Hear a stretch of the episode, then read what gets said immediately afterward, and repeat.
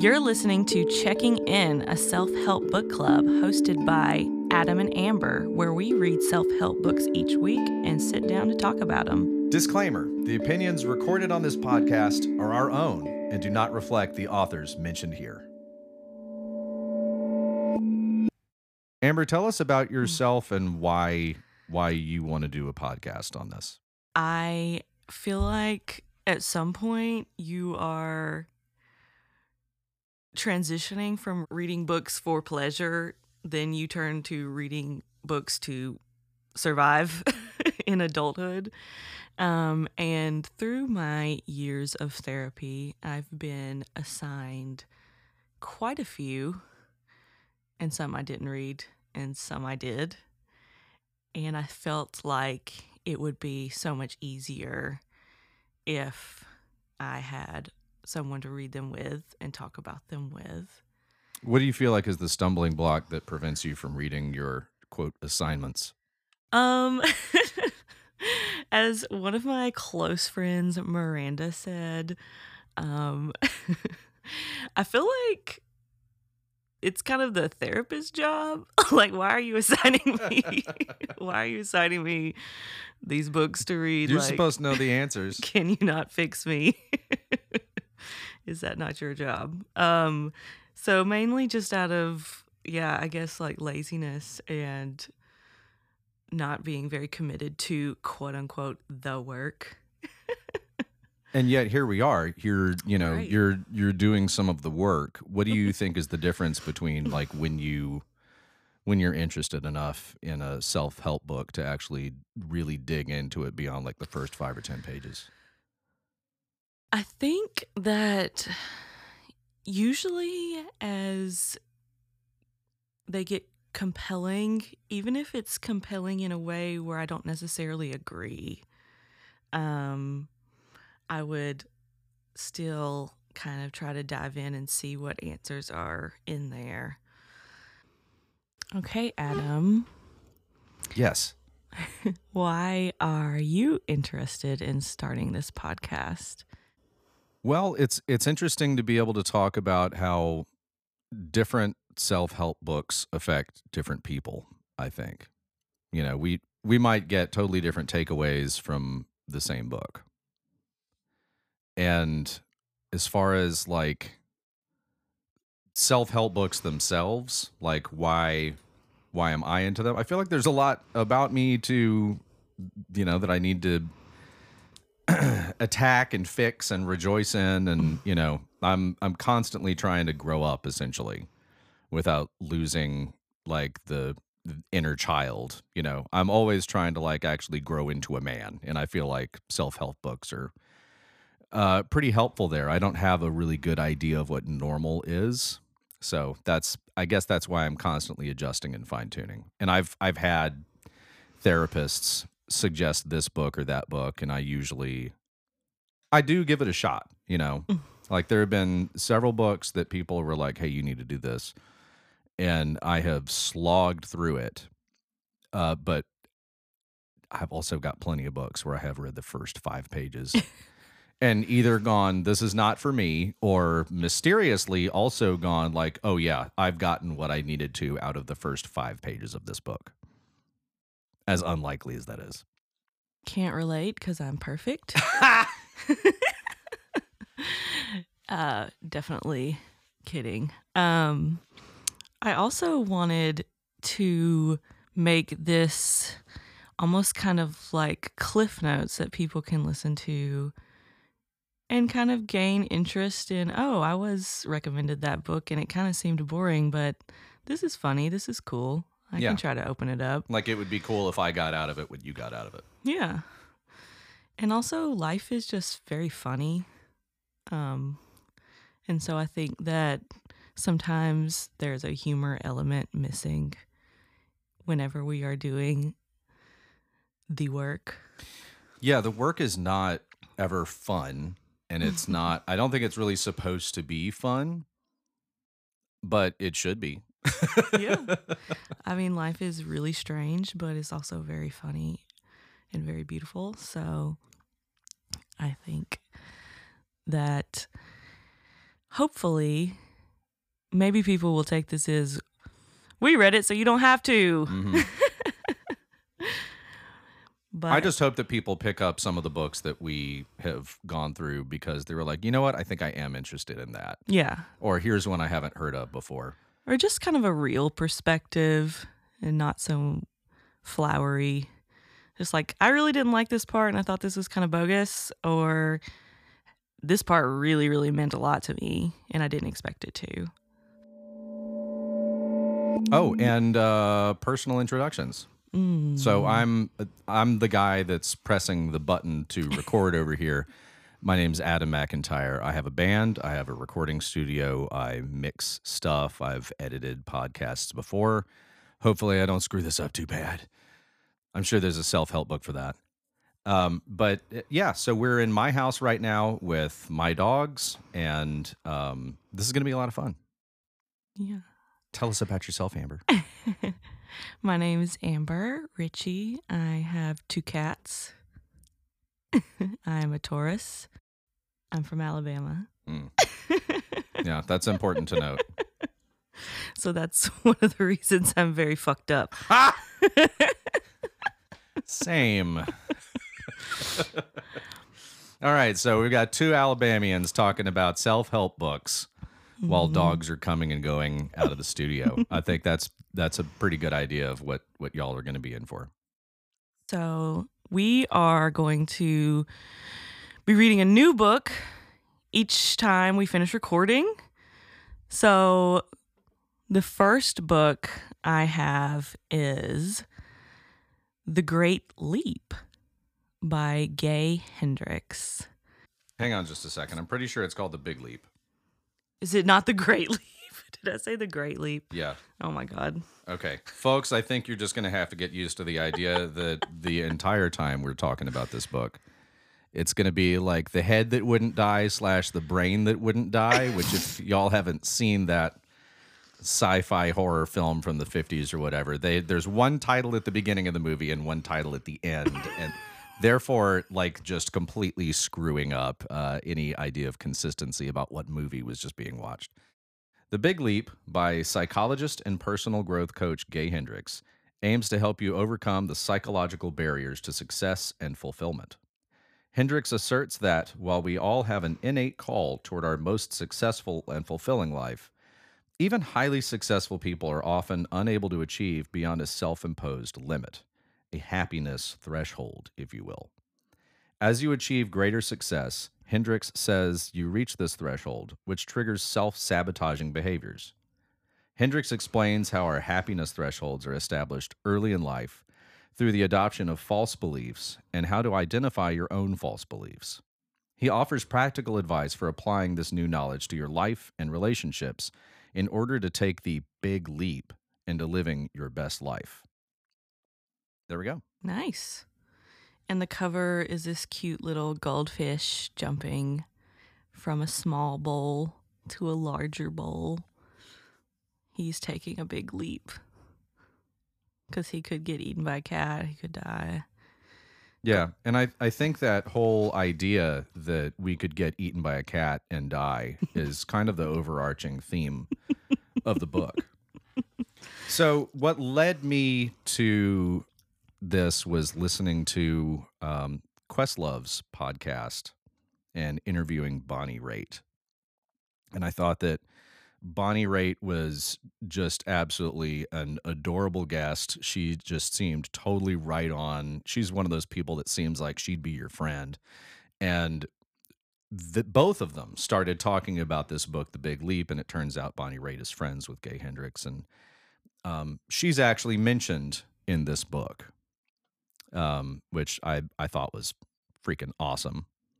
I love her slide playing. She's a great singer. Um, so anyway, Bonnie Raitt is who led me down this path to find this book. Mm. You led me to this path to find this book. I th- I'm assuming in the episodes to come that that's going to be how that goes. no, definitely that not. Like, that I'll be like, yeah, you told me that this was the next book.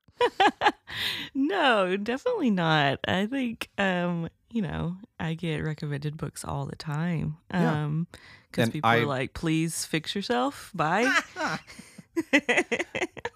so the I would say that the reason why I started and stuck with this book is that even when Bonnie Raitt and Questlove were talking about it, there was this ping of like some like the hairs on the back of my neck stood up and I felt like there was something relevant about this. And I got that same ping when I was talking to you not all that long after I had finished the book like yeah, Amber needs to check this out. And I think that that, you know, that's a little bit of where this podcast came from. So, what were, uh, aside from me saying, hey, I would really like for you to do this, what were you hoping to get out of this book? Yeah, um, I think when I first looked over it, I was a little, not gonna lie, I was a little questionable, little doubtful because I was like, this seems, this seems a little, I guess, disingenuous. Um, and we can definitely unpack more of those feelings as we go along. But um, I was hoping to be proven wrong, and I was at certain points. Um, Same. and I was hoping that, you know, at some point I could ascend from a lot of the self sabotaging, self doubt that kind of comes with being a traumatized person um, or being a person with mental illness, period. So I kind of opened it with some mixed expectations for sure. What do you feel like is the kind of the important like takeaway for you from this? Like still here kind of at the top of the episode. What what did you feel like was most the happiest thing that you learned about? What were Uh, you happiest that you learned about? I definitely think that the upper limiting theory um, and ways to handle that is really helpful for anybody in a lot of different situations. I think that, you know, it you can call it self-sabotage, but it's also dealing with anxiety and dealing with imposter syndrome Mhm. and, you know, dealing with addiction. And honestly, addictions to substances and addictions to heightened emotions. Um, so that can ruin a lot of different things in your life. And while not everyone can relate to finding success like in their careers, a lot of people can relate to finding success in their relationships with their family and their friends and their loved ones. Yeah, just as a person, yeah. for sure. So I think that some of his ideas are really broad, um, and that kind of apply to a lot of different things. Yeah, I think so too. For for those of you at home or jogging or in your cars or whatever. so we've we've mentioned upper limiting a couple of times and um I'm just going to kind of try to paraphrase uh, and again I'm not reading from the book here. I'm not going to Gay Hendricks um website to tell you what upper limiting is.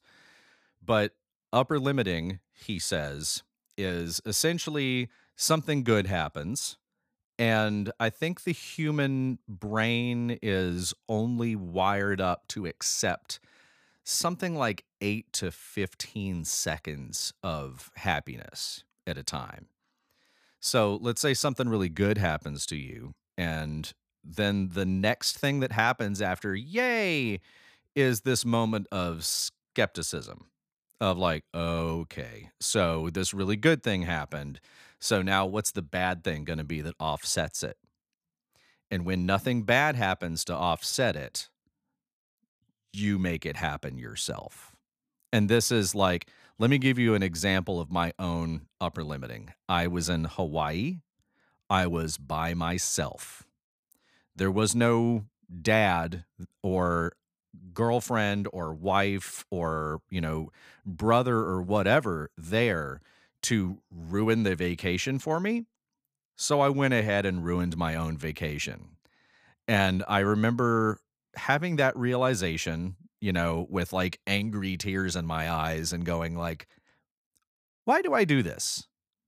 why don't I just stop doing this? And that was about 11 years ago. And ever since then, that idea that like I kind of ruin things for myself sometimes or uh, that I'm self sabotaging, I will, it's been kind of a question mark. But as of the big leap, now I'm on the lookout for a specific kind of behavior. And it's usually that something good happens. And instead of enjoying it for as long as I can, like imagine instead of 15 seconds, what if it was 45 minutes of just basking in this great feeling? I absolutely would not do that. I would stand up and I would go get to work on preventing, you know, whatever might be coming around the corner from coming and getting me. You know, I've always got to be making plans to alleviate some sort of catastrophe that's off in the distance that never arrives. It's, that's that's a, a decent explanation of upper limiting, I guess, and it, it it happens for everyone in totally different ways. Like you might be really looking forward to uh, meeting your friends for dinner, but then you get a headache right when you're about to go out. Again, that's totally relevant to me. But that essentially is like you don't realize you're doing it, but this is an upper limiting thing that you've gotten yourself so wound up. Now there is an excuse to not go do the thing that you actually wanted to do. What are what were some other upper limiting things that you thought of? Um, definitely can apply to my life. Um, I think when I experience a good feeling or good time, I walk away from that. I can really be present in the moment. And I think that I've been good at that and being optimistic. And I think most people know that I always say I can have a good time anywhere. Um, but usually, as soon as I leave that situation, I'm like, okay, what did I do wrong? What did I say wrong? Did I interpret this wrong? Am I going to hear about something I said later? Right. Like, what is about to happen? This was too good. and there's a part of everybody that feels like they don't deserve that. Yeah. And I think Mr. Gay expresses that very well. I would like to mention that I listened to this on an audiobook um, and he sounds like your sweetest grandpa who is so kind and caring because it's you know the author's reading. And he just wants to give you that good information. Right. Um but yeah, I think that a lot of people can struggle with this, but one of the best parts is identifying that behavior and kind of just being aware. And then you can kind of move to eliminate it as best you can. Yeah. One promise of the book that he makes is what if you could just the the feeling of you know you just won the big game or you just got a book deal or you know some something came through at work that you've been working for for a long time or someone that you've always wanted to ask out said yes that feeling of like yeah that triumphant feeling one of the promises of the book is you could feel like that all the time if you wanted to if you if you say yes to uh, taking in and implementing the things that he talks about it's an intriguing way to start a book. What do you feel are some of the things you disagreed with when reading the book? I feel like we both have varying thoughts on this. Yeah, he had um an int- like I know what he's talking about. So, um I I actually have to back up and um and give a little bit of background uh for one of these points scientists, physicists, as far as they can tell, time is not actually a thing. That, like, us sentient beings are kind of the only ones that experience time.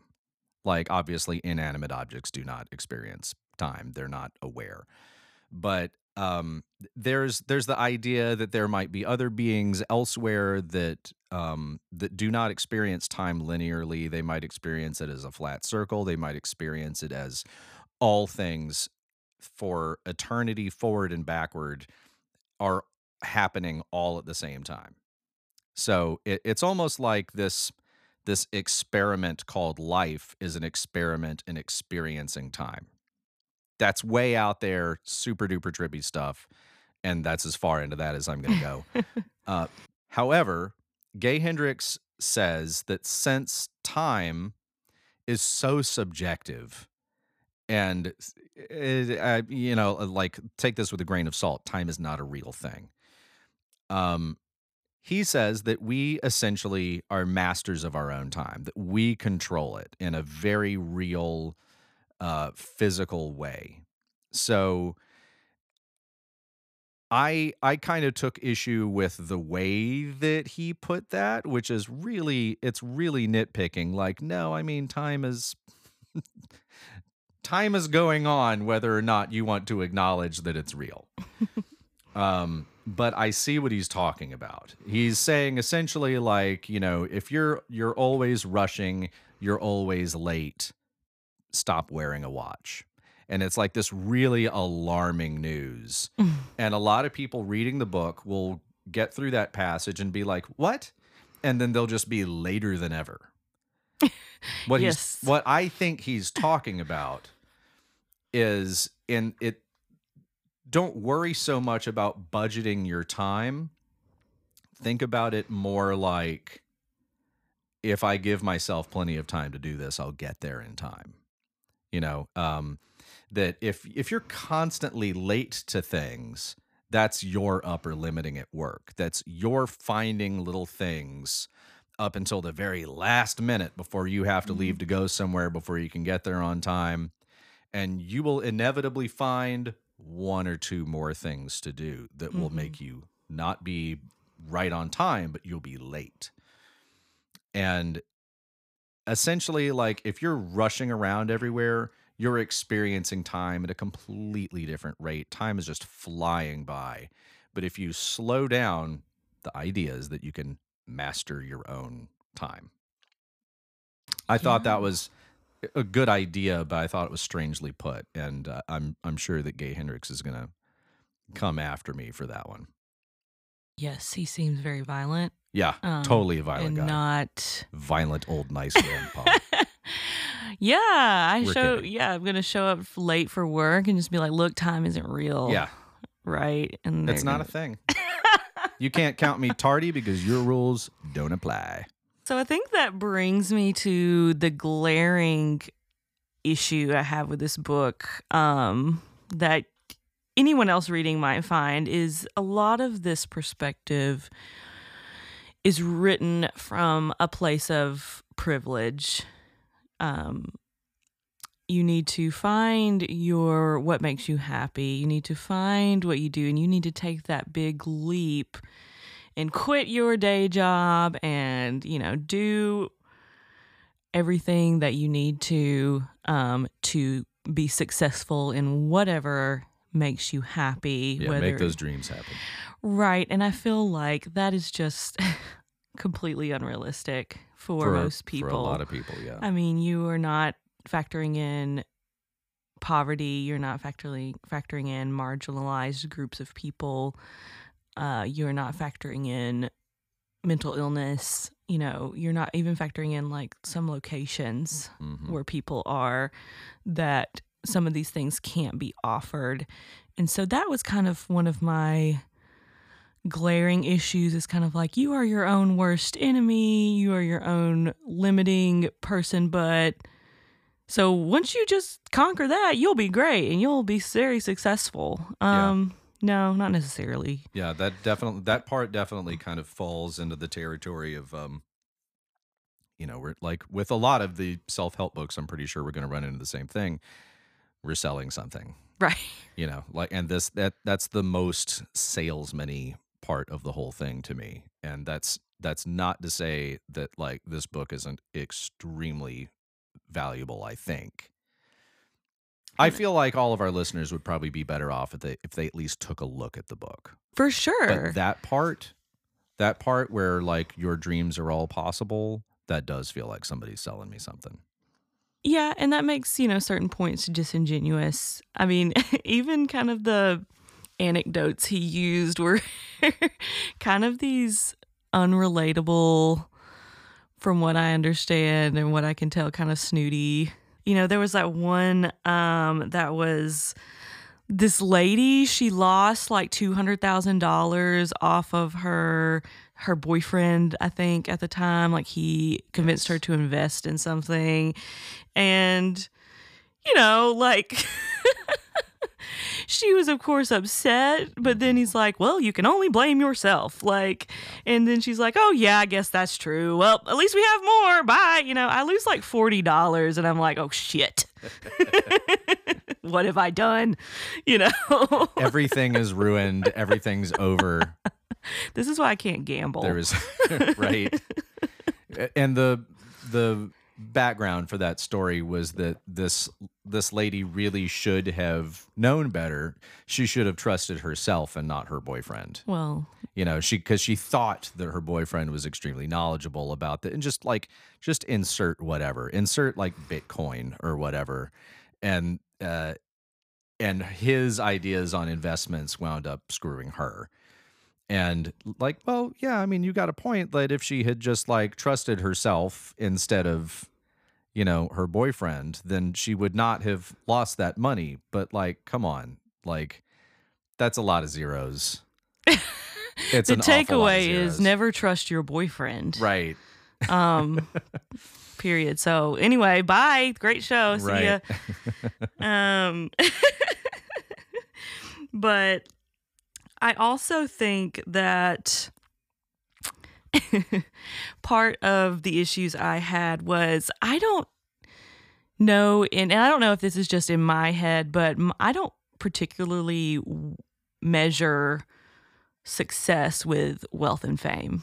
right, Um, my success is living comfortably and having time to do things that I enjoy and also having time to work mm-hmm. and also you know when you're commodifying the parts of you that are creative and soul enriching that kind of sucks sometimes. Like you are opening yourself up to a lot of turmoil and also you know work sucks. Like it just kind of does. And even though like i personally love what i do and i love my job but there's definitely parts of it that sucks and that's kind of what you're doing to your creativity or your art or whatever great thing that you feel like you're drawn to do right.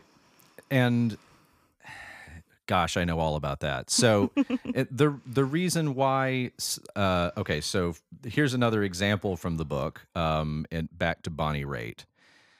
Um, I don't remember exactly the context of it, but like for those of you who don't know, Bonnie Raitt is um, was a big deal in early '90s top 40. Uh, I guess now she'd be part of the format known as adult alternative. if you don't know bonnie raitt just close your laptop close your phone do not listen to our podcast Right. anymore goodbye Right.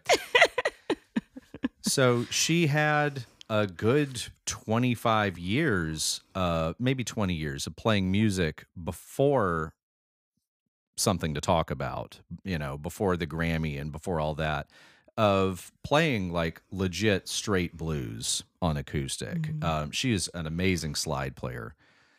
But uh, you don't really get rich by playing the blues. In fact, if you got rich by playing the blues, you you wouldn't have the blues anymore.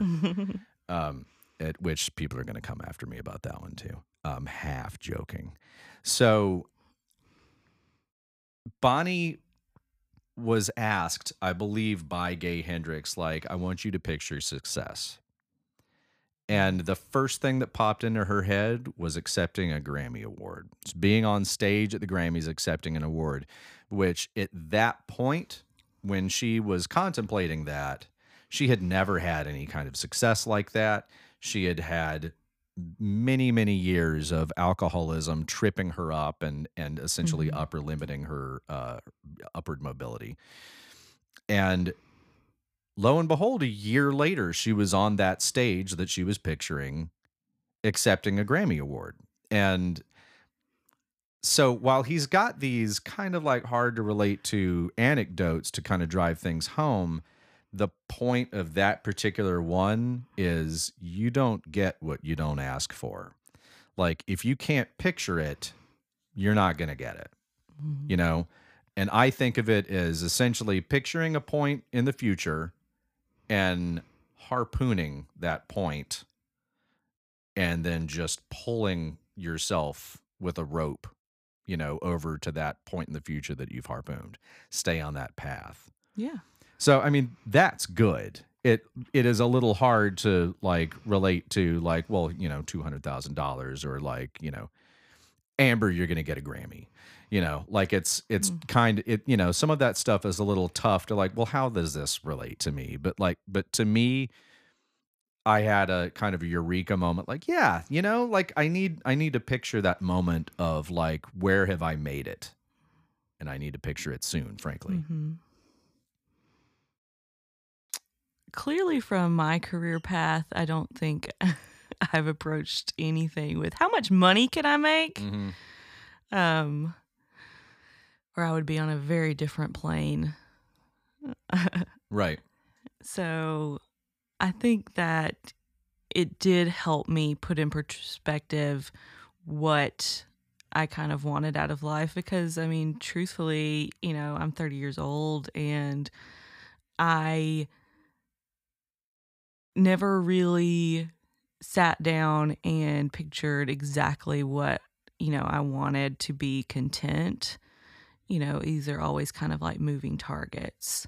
Yeah. Um, and I think lately, and you know, I've come to a really big transition in my life. Um, and I think this is a good point to talk about how in this podcast, we're probably going to get pretty personal. Yeah, there's a reason why we're talking about self help books. Um, so some of that's really scary. Um, and some of that's really emotional for me. And of course, as my therapist is always like, do you realize you laugh when you talk about really screwed up things happening to you?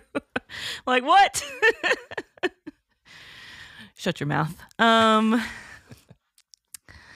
so, you know, and then I think weren't you with me when um I had a band staying with me and they were like, I feel bad laughing at what you just told me. and I was Yeah. just like, you know, it's okay. That's kind of how I deal with it. yeah, what else are you gonna do? Cry? Right. You know, I if I'm laughing at it, it's definitely okay for you to laugh too. So please, moving forward, don't feel bad for me. Please don't. Just laugh at how weird my life is. Same. Same. I've had the most ridiculous stuff happen to me, and um, it's only been recently that I've realized how responsible for that I, that I was. Also, that, yeah. Um, and you tell me all the time, all we can do is just make better choices. Yeah. Um, but yes, so I've hit a really huge transition in my life. I've turned 30. I am on the brink of a divorce. I am not sure if by the time this airs, I might be actually divorced. That would be great. That would be nice.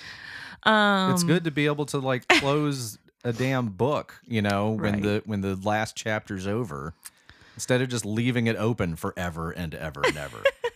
Right. Um, you know, very painful. Um, I moved to a different state and still doing pretty much the same thing career wise. Um, but, you know, me and my two cats doing all the fun things, having a good time.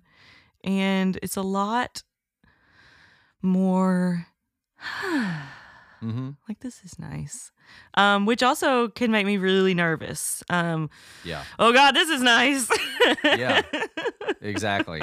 Oh, what's gonna happen I now? know. and you start making those predictions about like oh what's going to happen now and that changes your your behavior Mm-hmm. um and then it it kind of invites that that bad energy in there was Mm-hmm. um I, and i know that there was probably a bunch of things in the book that were super crazy relatable. I had a moment where i was listening and i had to I was on a long car drive listening to to Grandpa Hendricks uh, as I was driving to Tennessee, and I had a moment where I had to pull over because I kind of couldn't believe the story that I just heard, uh, based on its relevance to my own life, and I had to listen to the story again.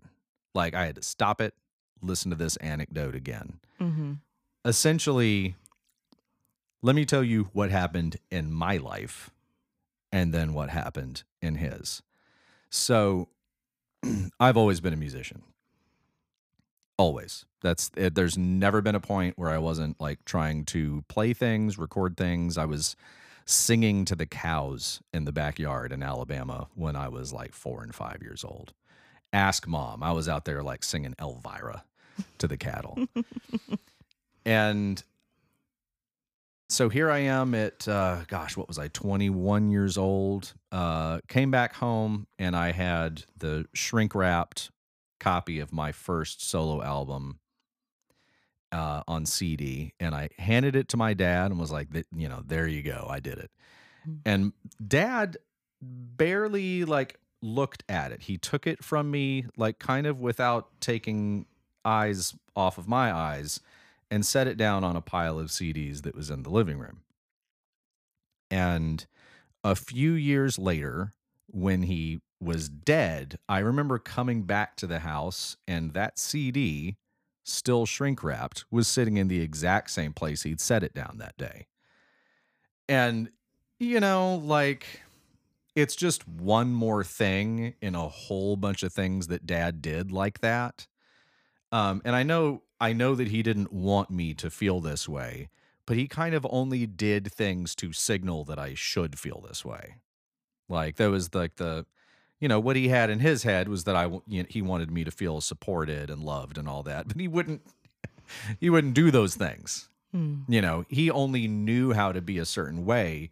He was raised by crazy people. He was raised by like legitimately crazy people. And the the least crazy of the two that was raising him died when he was a child. So he's got this crazy lady raising him and she doesn't even want kids, you know, doesn't really even like him. So how how do you think he was raised? You know, like he was adopted to begin with. So he doesn't have a whole lot of connection to people. He doesn't know how to show that, you know, here's how I show my approval, here's how I show my love and whatnot. And so here I am. I'm 44 now. This happened when I was, I guess, like 25. I'm still kind of like wrestling with the unopened CD that was in the living room. It made me feel crappy. Like, come on, man. Like, this is your son's first solo record. Maybe, maybe crack it open. Maybe at least open it and sit it there instead of letting it gather dust with the little cellophane shrink wrap still on it. So here is the tale from Gay Hendricks' book he comes home for Thanksgiving with his first published, I assume, self help book, uh, not long out of college, and brings copies for his family and hands them to him. And he's getting questions like, you know, how how long is this going to take to read? Mm. Um, and you know, Mr. Gay. Right. And so his family members essentially are doing the same thing, which is like they, you know, take it, glance at it, and set it down somewhere where it's going to be out of the way, out of sight, out of mind for indefinitely. And he's a Floridian. I want to, he was raised in Florida, right? Yeah. So I think some of those themes we can find in our Southern upbringing kind of hit home. Right. Well, his his explanation for there's he feels like there was something encoded in that book and it had to do with his upbringing.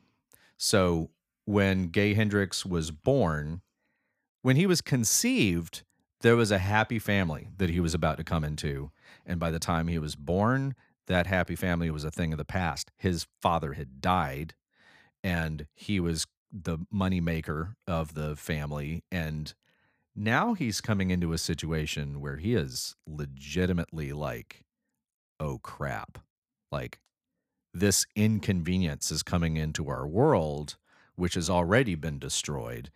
He's not coming to help anything. He's actually coming in to take more resources. And his mom had depression and was kind of like down and out for a bit. and his grandparents raised him.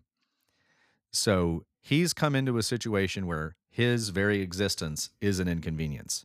Therefore, anything that he creates is an inconvenience. Guess what, folks? I was, you know, my my parents loved me, but I was a mistake. And they were about to get divorced when I was conceived and then was born. So, similar sort of situation where like I'm the inconvenience and anything that I create is an inconvenience. And both he and I feel like we've kind of encoded this into our works. I'm trying to stop doing it. Obviously, he feels like he has stopped encoding this I am incon- inconvenience thing into his books. Adam has uh, failed to mention that his first solo album was Yodeling Polka. It was just not something dad was into because dad was only into disco punk. He's uh Yeah, you gotta you gotta tell people the whole story, Adam. Come on. I'm leaving some very fancy details out here. No, dad dad brought me home and set me down in front of the speakers and put on Led Zeppelin when I was born. That's the kind of dude he was. Uh my mom listened to Bon Jovi. So anyway, Yeah. Uh, this book definitely helped me with a lot of self doubt that I kind of come through with in a lot of things I do, whether it's creating a podcast or just working or in my friendships and relationships. And I feel like to supplement that, my biggest takeaway that I will end up telling myself is in the grand scheme of things, nobody gives a shit what you're doing. Yeah. Like, you can do whatever you want. And that's kind of depressing at first glance, but it is a little bit freeing. Nobody gives a shit. Nobody cares. And that's that's definitely the same thing that I I happily stumbled into as uh, the pandemic started, and I I was I didn't have my band um, for the pandemic, and I thought about it like, so I I'm gonna record I'm gonna record an album, and I was thinking, man, nobody cares.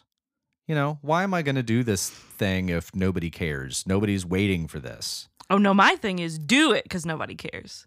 And then I realized, hey, wait a minute, nobody fucking cares.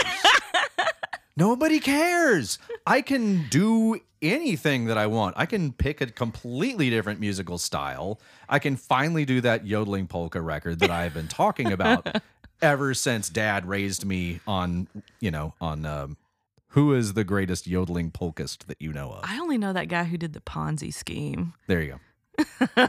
that guy's my main influence. He did tour. I'm gonna have to which is that more later. more than I do. Touring Ponzi scheme. Well, so did you you have any any like super duper relevant moments when you were listening to this book, Mm, I or was it just a good uh, the the good feeling of being hugged by by Gay Hendricks? oh I for know. Oh I know. He he definitely has a great delivery, and I think that's part of the reason he is a little bit so successful. Mhm. Um, and he talks about his wife, and it's so freaking cute. Katie? Oh my gosh! At the end, So I guess the deal is like the real sell for him is that he seems really sweet and really happy and really successful and you can too. Yeah, I would I would like to stand closer to that to catch some of that stardust. Right. Um, as far as like great revelations, ah, sometimes I think I can be a little bit painfully aware of my downfalls in life, and I kind of was just like, yeah, yeah, I do that. Yep. Uh, hmm, sounds like me, for sure. And then when you recognize that you're doing that, Yeah. then you get to make a different choice. Of course. Yeah. Um, I think that moving forward, I have made a conscious effort to at least just, hey, you're upper limiting yourself right now.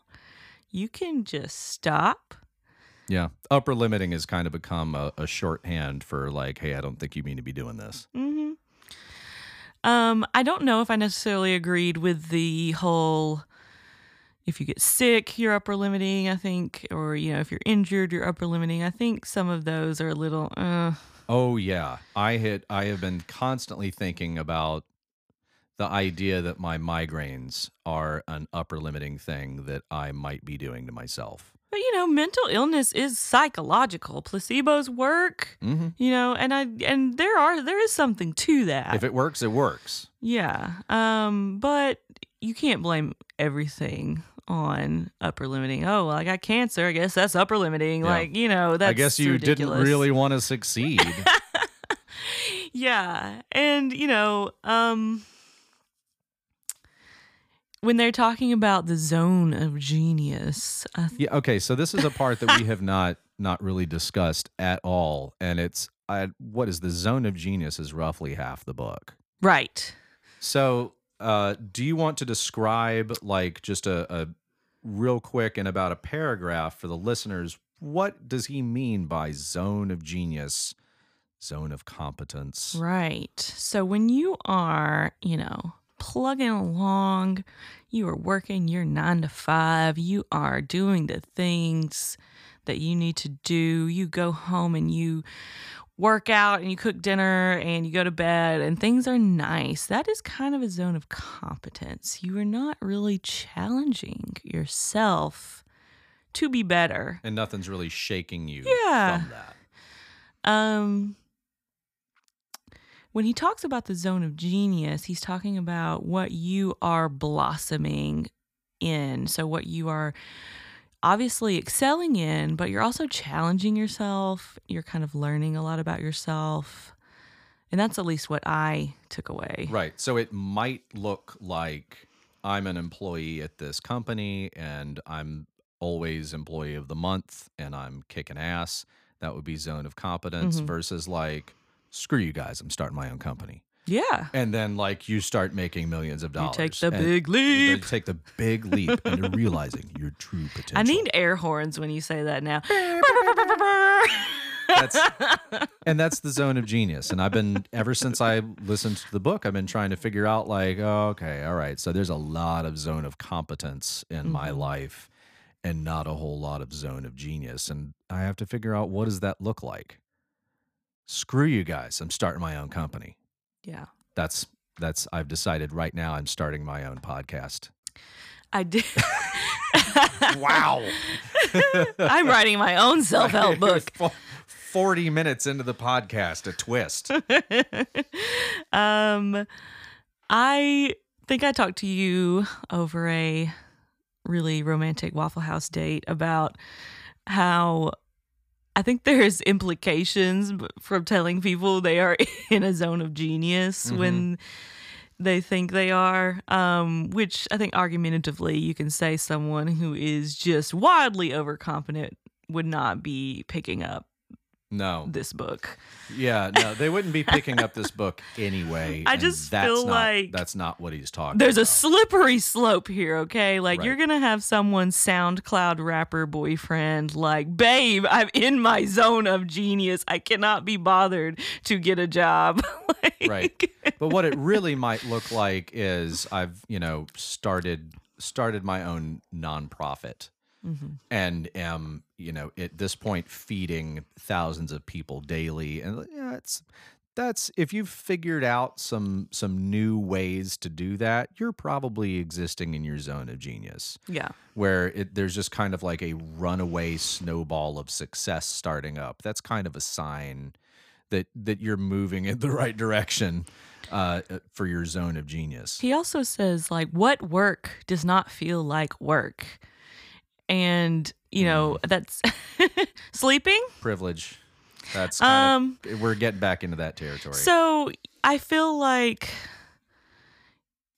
you know, saying that that statement that he says is kind of derived from you know that quote that a lot of people will kind of recite: "If you find a job you love, you'll never work a day in your life." I fundamentally don't agree with that. I just feel like work is work and that's why it's called work. And sometimes it's hard work, even if you do love it. Right. Yeah, and you might find yourself doing it 24/7 Mhm. and never sleeping and that's that doesn't necessarily mean that you've hit your zone of genius either. It just Mhm. means, you know, maybe your Etsy shop needs to take a break uh 2 days a week. Yeah, I don't think, you know, for instance, when I was young, I was a ballerina, I was in theater.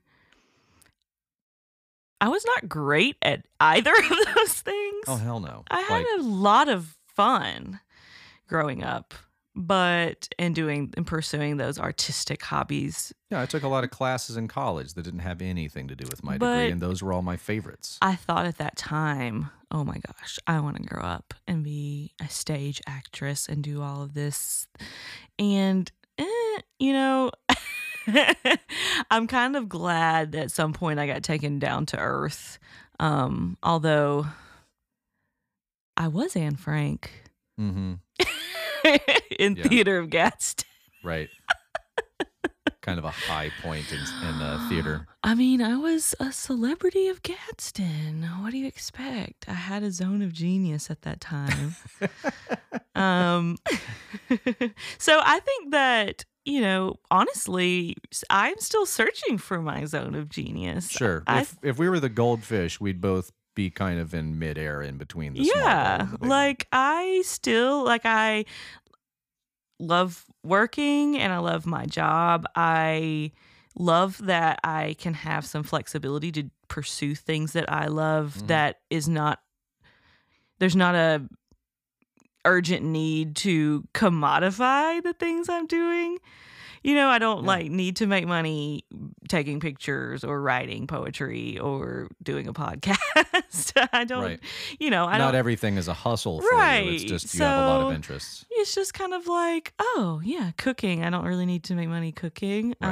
Um, I don't need to make money yoga doing yoga. I'm not very good at yoga, but I do love it. Right.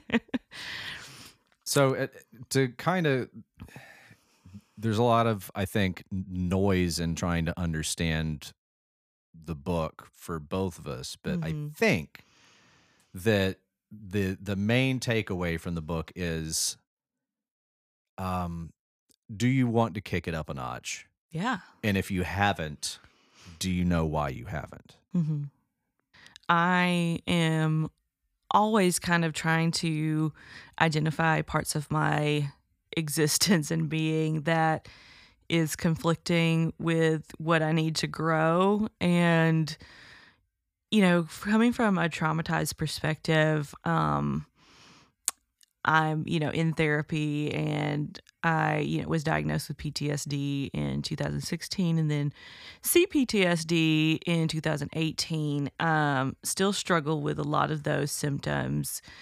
But I think that oftentimes you can definitely, or at least I can, get into a victimization zone where "Ugh, these things happen to me and there's not a really whole lot I could do about it. And I guess I'm just like this now.